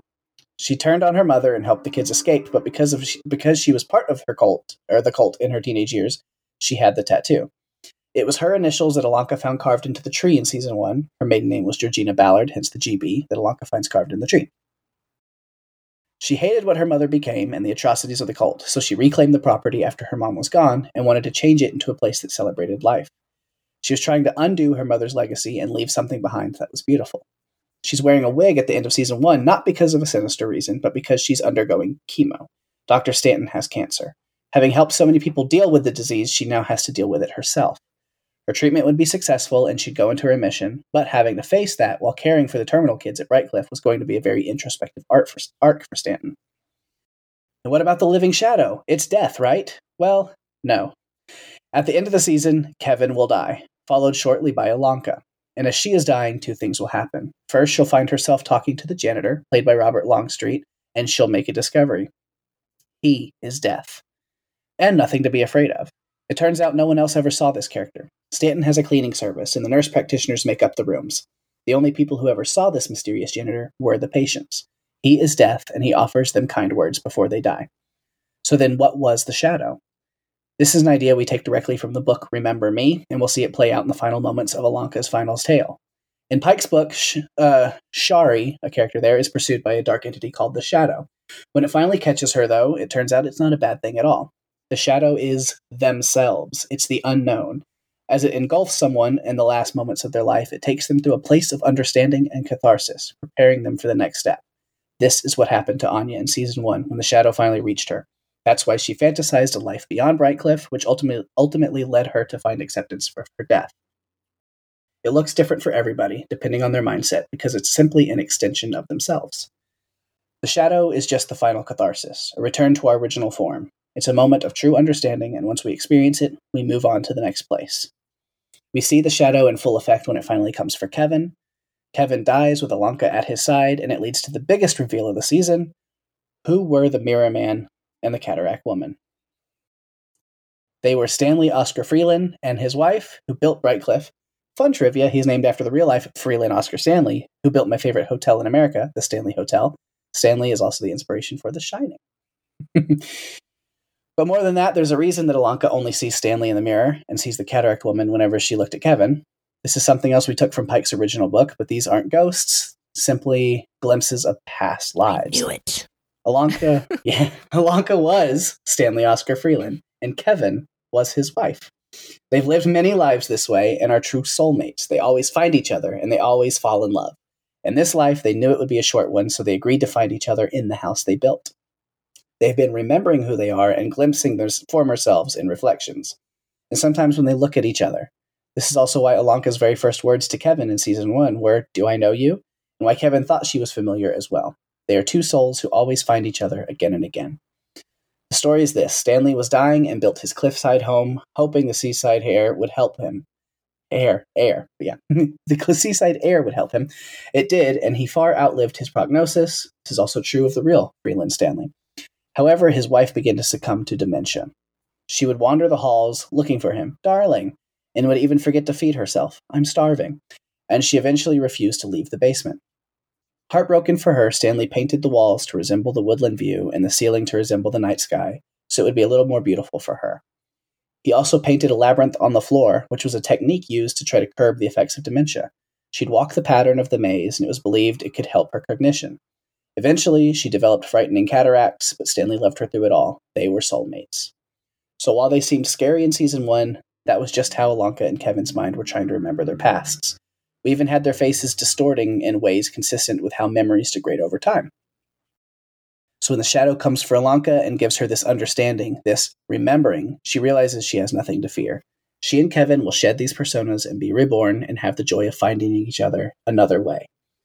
The shadow comes for her, death takes her gently, and Ilonka goes off with Kevin back into the cosmos, ready for their next incarnation.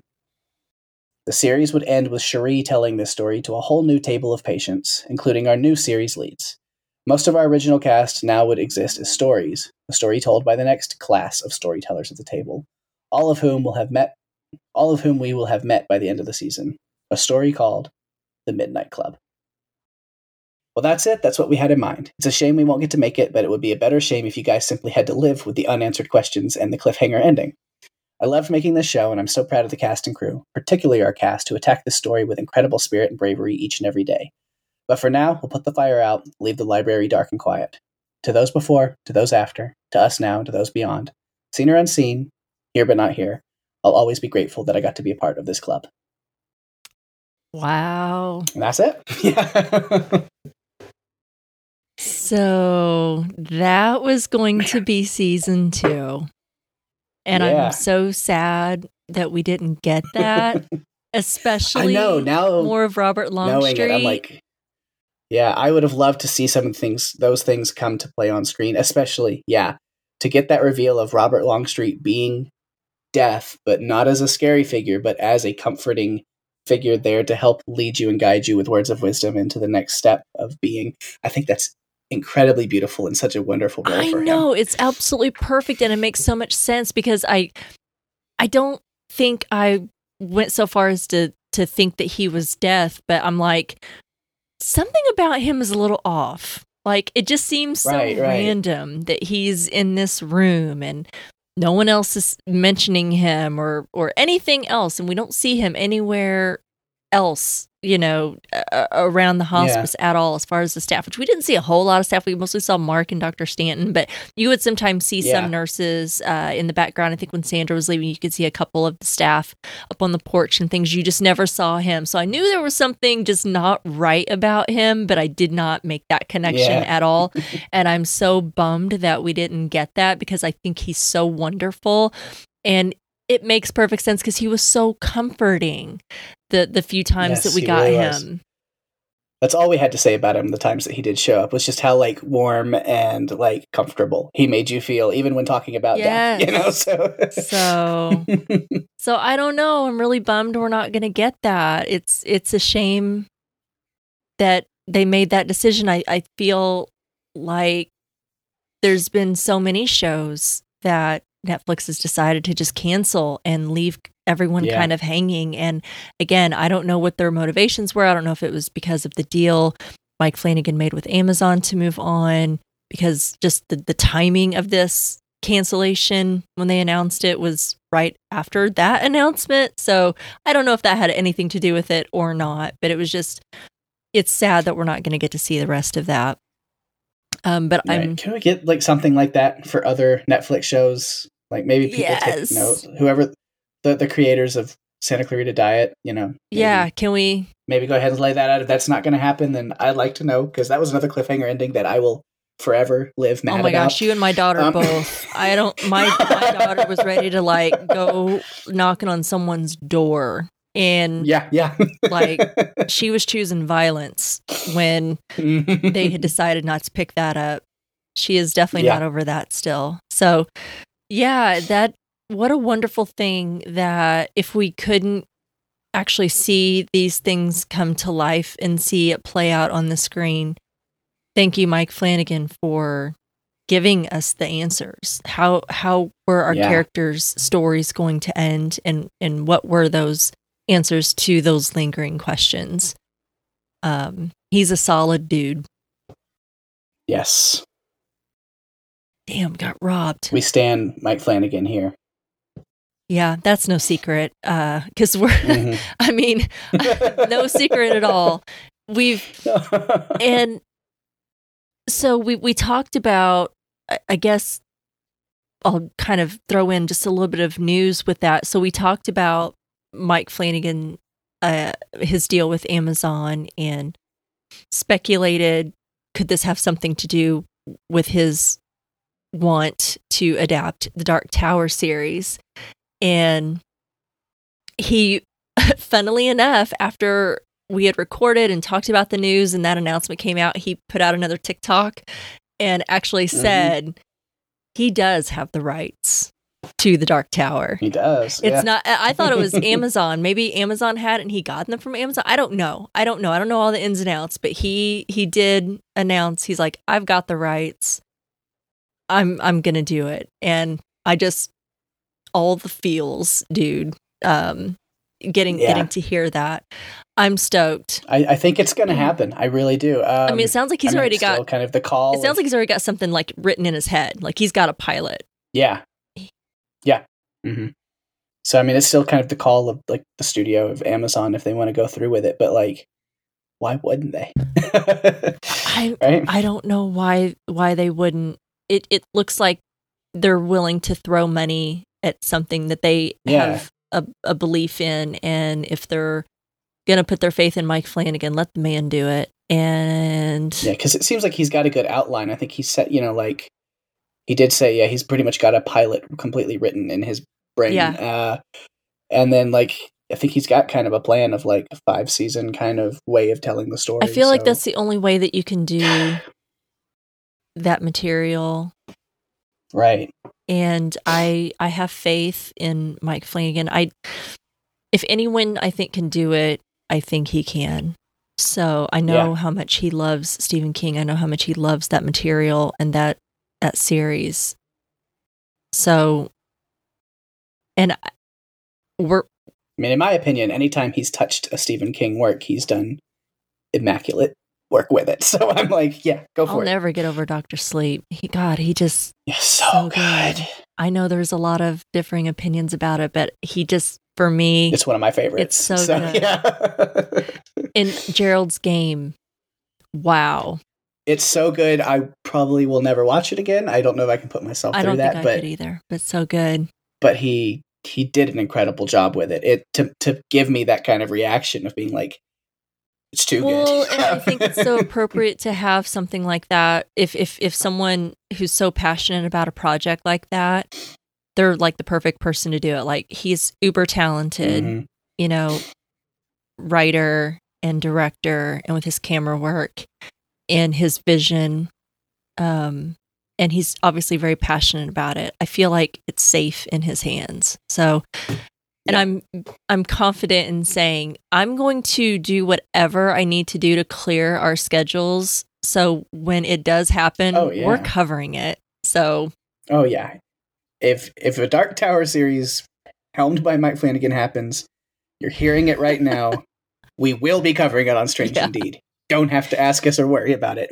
It'll be it's, here. It's going to be here, and I and I have a feeling we're going to have a nice round table of our friends to join us. I know we've got a lot of Dark Yeah. Tower fans in our Uh-huh. our group, and I can't wait to to to get that. I can't wait to talk about it with you and all of our friends. It's going to be great times. I'm I'm thrilled and can't wait f- for him to do this. And you know, this might be uh, the end of Midnight Club, but we do have the House of Usher that's going to be coming up too. Yeah. I don't have a release date for that yet, but it's coming. So we're going to have that too. Um, it's not the end of Flanagan and Netflix just yet. So we still have that to, to look forward to. One more. Um, and we're going to cover that here too. You know, that's again, Yes. I don't feel like we even have to say that, but in case anyone needs to hear it, we'll be doing that as well. So, Yes, is it a Flanagan series? We're covering it. Yeah, other things are going to be put to the side. Uh, we'll, we'll cover it.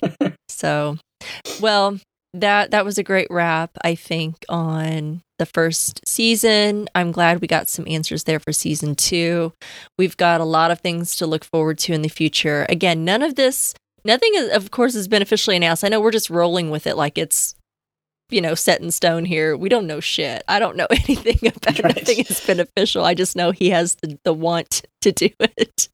we'll actually see what happens. Um, hopefully, Amazon's like, yeah, here's some money, make it, go with it. Um, all right, let's move on to listener feedback. Um, do you want to take that first one? Sure. This first one comes from Dawn Elizabeth. Says, I believe in not saying anything if you have nothing nice to say. Therefore, I will keep this short. I did not like this episode. I watched it last week and didn't write enough in my notes to really explain why. There are a few things I enjoyed, but overall, something about it just didn't do it for me. I'm glad I watched it, but I'm not all that upset that Netflix canceled it. I do want to say that I keep forgetting to give Daphne a shout out for filling us in what's in the books. Thank you. I've really enjoyed that, and I've enjoyed Jade's enthusiasm throughout, and I was glad to be introduced to Ruth Codd. I think she's terrific, and I'll be looking for her in future shows. Thanks to you uh, and Paik Rima for doing another excellent podcast. Look forward to what's next. Thank you, Dawn. I'm sorry that this Yeah. episode didn't land for you. I'm curious if Yeah. knowing if you listened or read about season two uh, and what Mike Flanagan had to say, if that changed your mind a little bit. Um, and, Yeah, I'll be curious. and maybe not, and that's okay. But thank you for writing in and um, you know, always being Mhm. along um, along with us. We appreciate it. Absolutely. Well, speaking of Daphne, um, and and the shout out that you gave her, we did get an email from Daphne this week.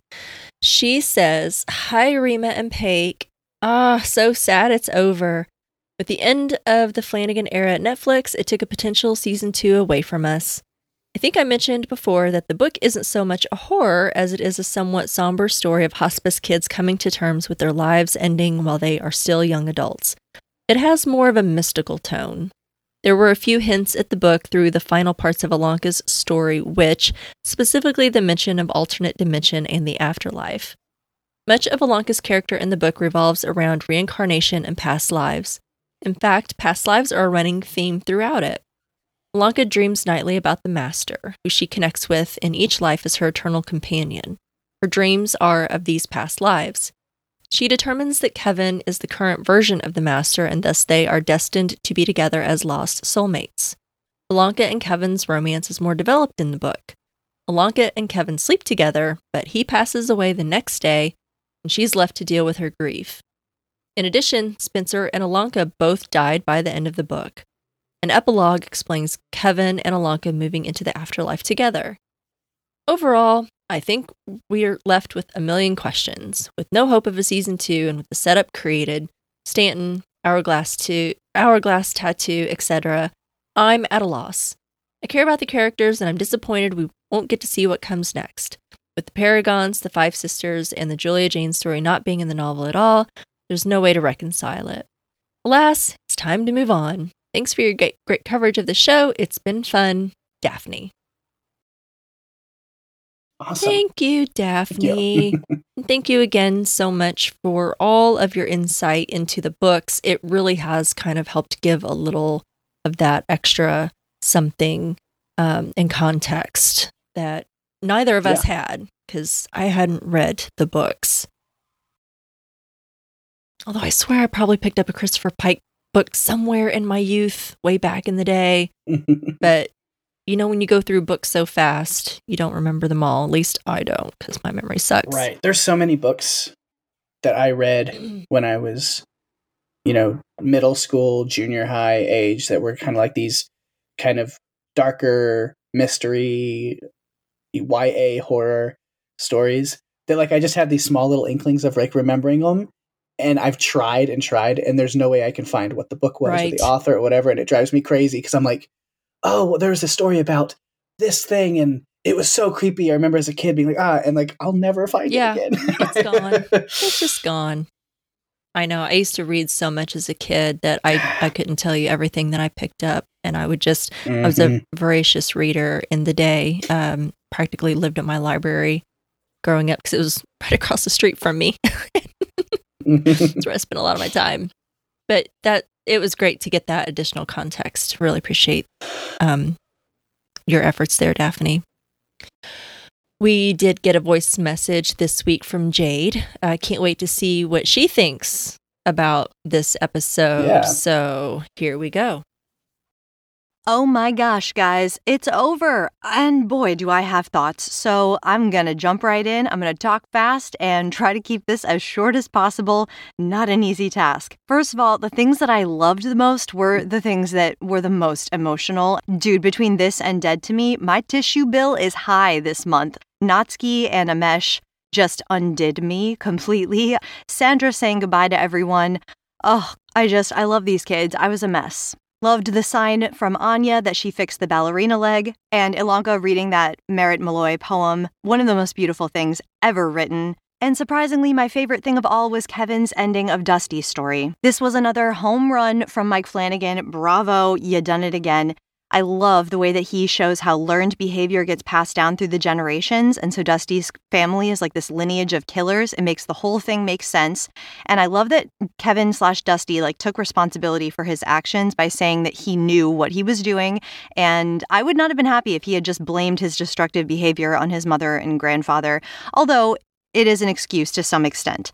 And I'm going to preface my last thought by saying that generational trauma is a thing, and a learned abusive behavior cannot always be entirely squarely put on one abuser's shoulders because hurt people hurt people, and behind every abuser, there's an even bigger abuser to be held accountable, and it truly is a vicious cycle. Now, in Kevin and Dusty's case, no, I don't think that they should simply punish themselves until the day they die. However, I did kind of roll my eyes at Ilonka and Kevin's last moment when she was telling him not to be so hard on Dusty. I'm just kind of like over Kevin and his emo boy attitude. I, I get that he's trying to own his shit, but he's always doing it in such like a woe is me, self-pitying, pathetic way. It's just it was hard for me in the 11th hour to have any sympathy for him.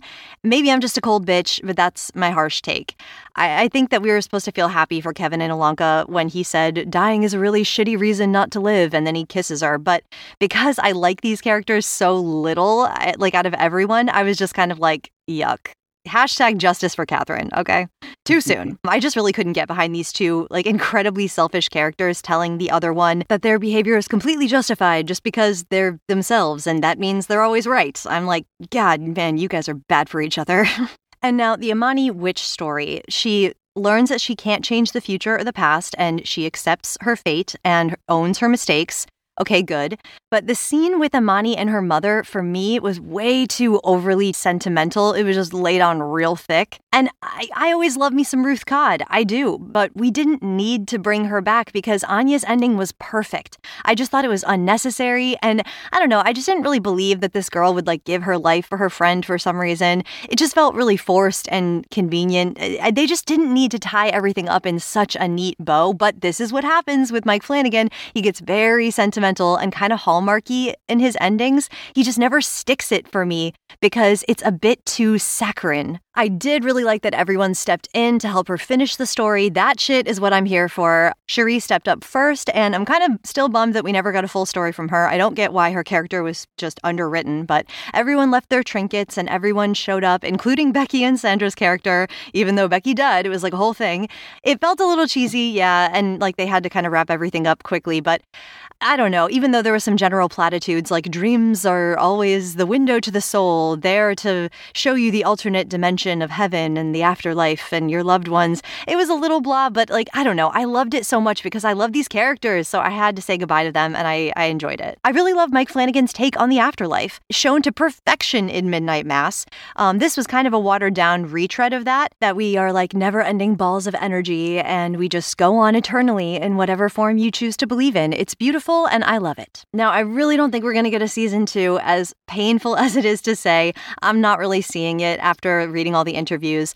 And so the things that I'm annoyed with are really the Kevin and Ilonka ending. That picture on the wall is all we get. Okay, the ghosts are definitely Stanley Oscar Freeland and his wife Vera.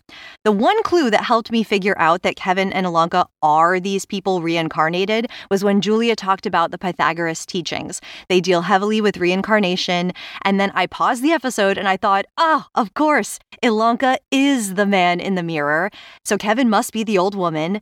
And they're like soulmates who know each other from past lives, and they're probably like stuck in this reincarnation rut. Things like the Years Eater, though, pissed me off because it didn't play fairly with us. It led us down the wrong path simply for the purpose of leading us down the wrong path, and then it never talked about it again. It's just really unrealistic to me that Kevin and Ilonka wouldn't talk to each other about the way they see the old man and woman I've heard that in the book, Kevin says that he sees the old woman in the mirror. I know that at the time of filming, Flanagan thought he would get a season two, so he had to have cliffhangers, but come on, at least give us confirmation that they are Stanley and Vera reincarnated. To build it up so much over 10 episodes and then just leave us with absolutely nothing except a huge red herring like the Years Eater, it just seems rude. but we were right in thinking that they are not scary or nefarious, these ghosts, but they're just like helpless, lost, trapped versions of themselves. And we all guessed it that Stanton is Athena, but it annoys me that she's too young. Athena would be 70, Heather Langenkamp is just not 70. I don't know why they didn't just change the timeline to make this work or throw on some of that old age makeup that Mike Flanagan loves so much. It's just always going to bug me.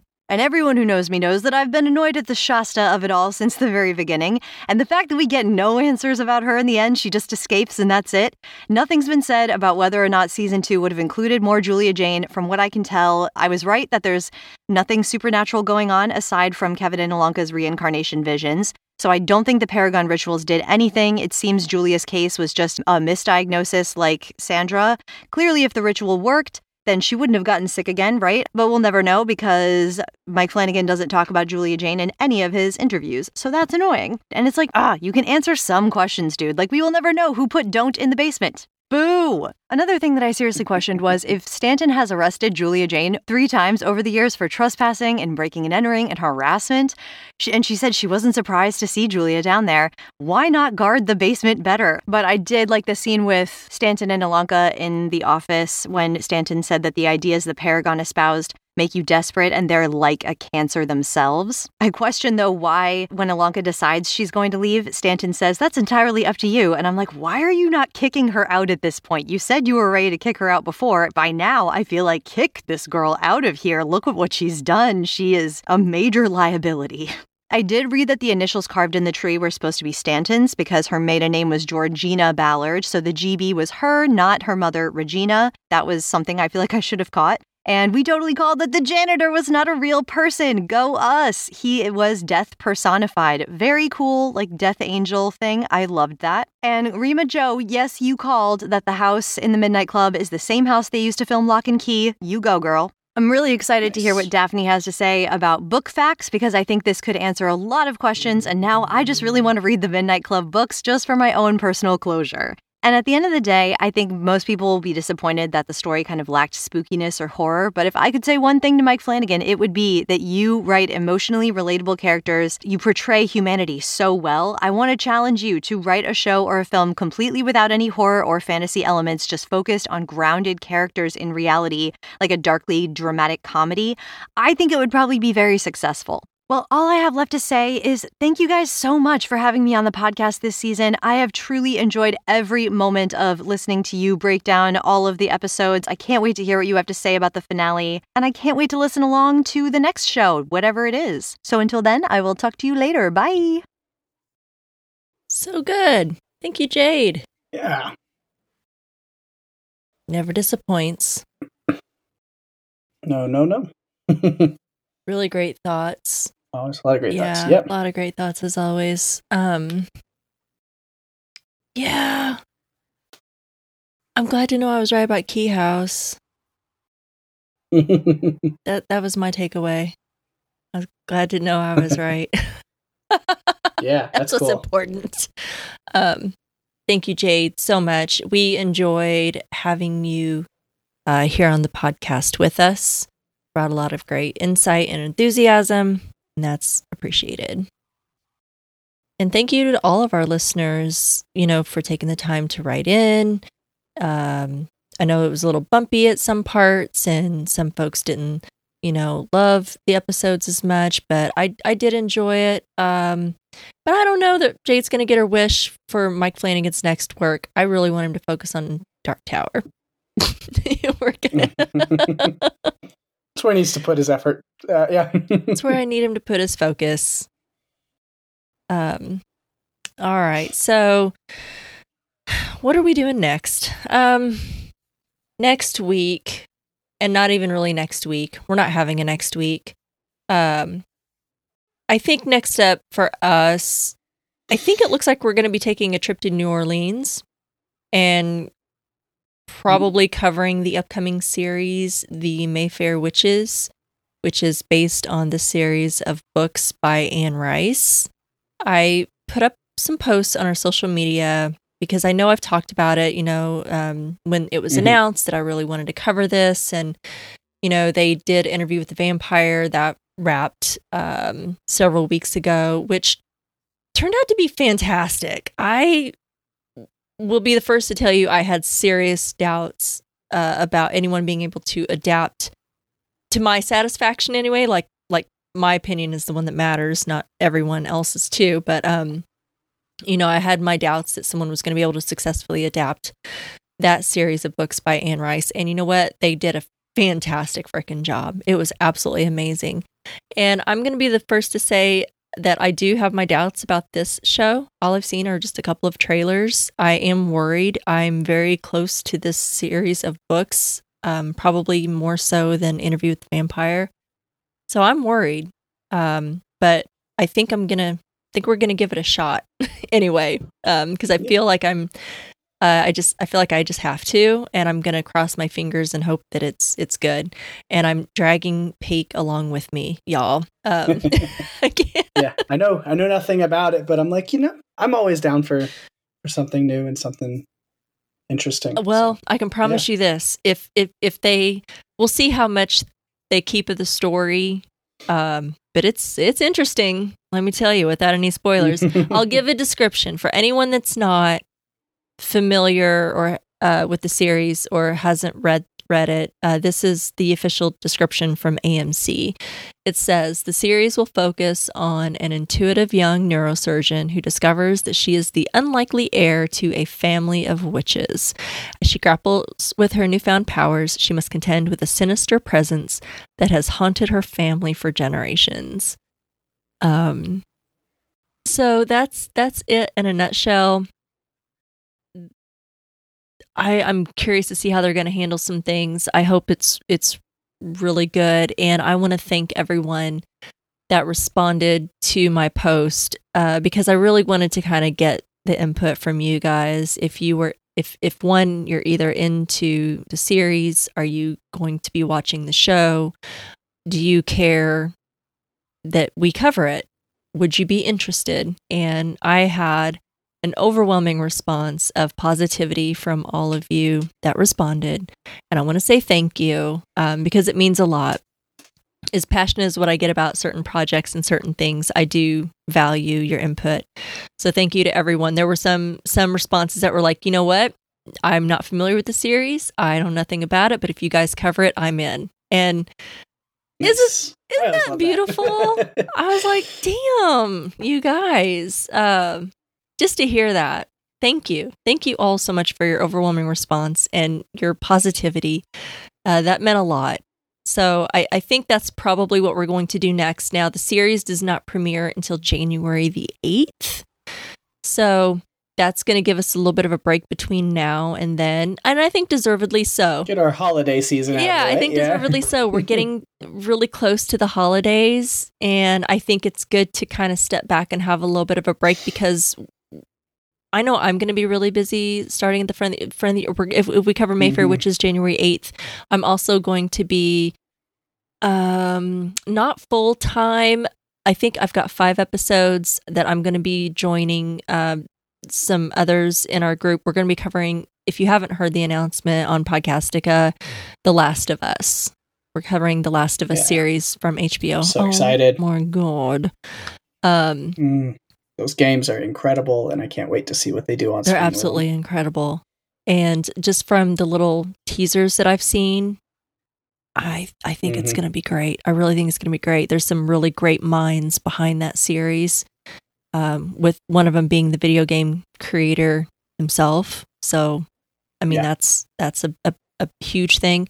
So, I'm going to be involved in that as well, along with um, covering Mayfair Witches. So, to be to be pretty busy. So, I think a couple of weeks break will do me some good because I've definitely got some refreshing to do. I'm to try to reread the series, three books in like a couple of weeks.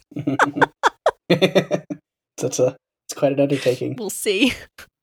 Say Pedro Pascal's going to be having a.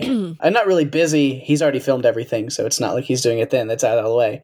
But uh, had quite a popular January, isn't he? Because I Mhm. think Mandalorian comes back in January as well. So yeah, talk about Pascal's going to be in people's ears and eyes a lot of that I'm-. Uh, he's out I'm there, not man. mad about that at all. I'll, I'll take Pedro Pascal any time of the day. He is a wonderful human being.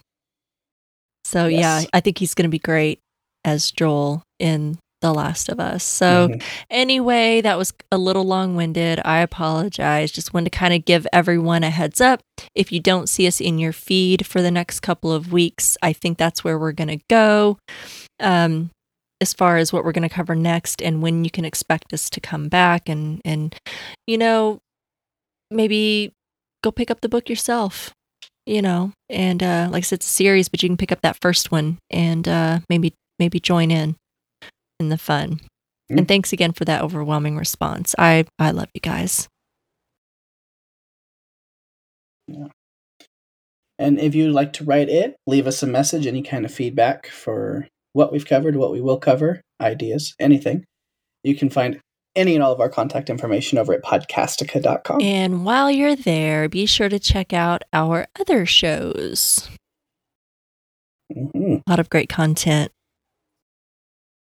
Yes.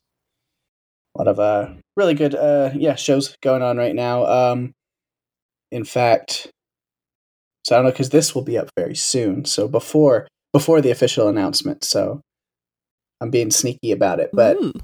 if you listen to uh Walking Dead cast on Friday, yay you might get an announcement of a new Podcastica podcast joining the ranks. Hmm. So, i hmm. wonder hmm.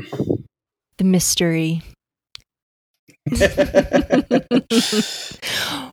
But yeah, while you're out there in Podcastica world, make sure you're leaving reviews for Strange Indeed and all the other great Podcastica shows over on Pod- Apple Podcast and anywhere you listen. Downloads, uh, follows, subscribe, whatever you do on whatever platform you're listening on. They all have different things. So go check it out. yeah, go out and show everyone a little bit of love. Um, and speaking of great podcasts, make sure that you check out Paik and Daphne at their podcast called Run for Your Lives. Got anything you want to tease Mhm. this week? Yeah, um, kind of just teased it, but we're gonna see. Basically, you're getting to know what what I'm talking about without me actually saying the words because you gotta wait till Friday. But yes, on Friday, you also go check out Run for Your Lives. Uh, we are covering it's our Christmas special this week. We are covering the Scottish zombie Christmas musical, Anna and the Apocalypse. Awesome. It is ridiculous in all the best ways. Uh, it's a lot of fun. And yes, we will be uh, doing a special. Not only is it special as a holiday special, but it is a special crossover episode with Jason and Lucy of the Walking Dead cast. So the two of them and me and Daphne, all four of us, getting together to talk about that movie. Yay. Like I said, maybe some other uh, announcements. Who knows? Yeah. Everybody needs Yeah. to go check it out when that when that comes out. yeah, I'm excited. So it'll be a lot of fun. Definitely go check that one out for sure. Whether you're listening to Deadcast or Run for Your Lives, it's a great, fun Christmas zombie movie. Can't wait. Anyway, that's our show. Thanks for listening, everybody. Until next time, I'm Rima. And I'm Pete. And Daniel Tucker is strange indeed.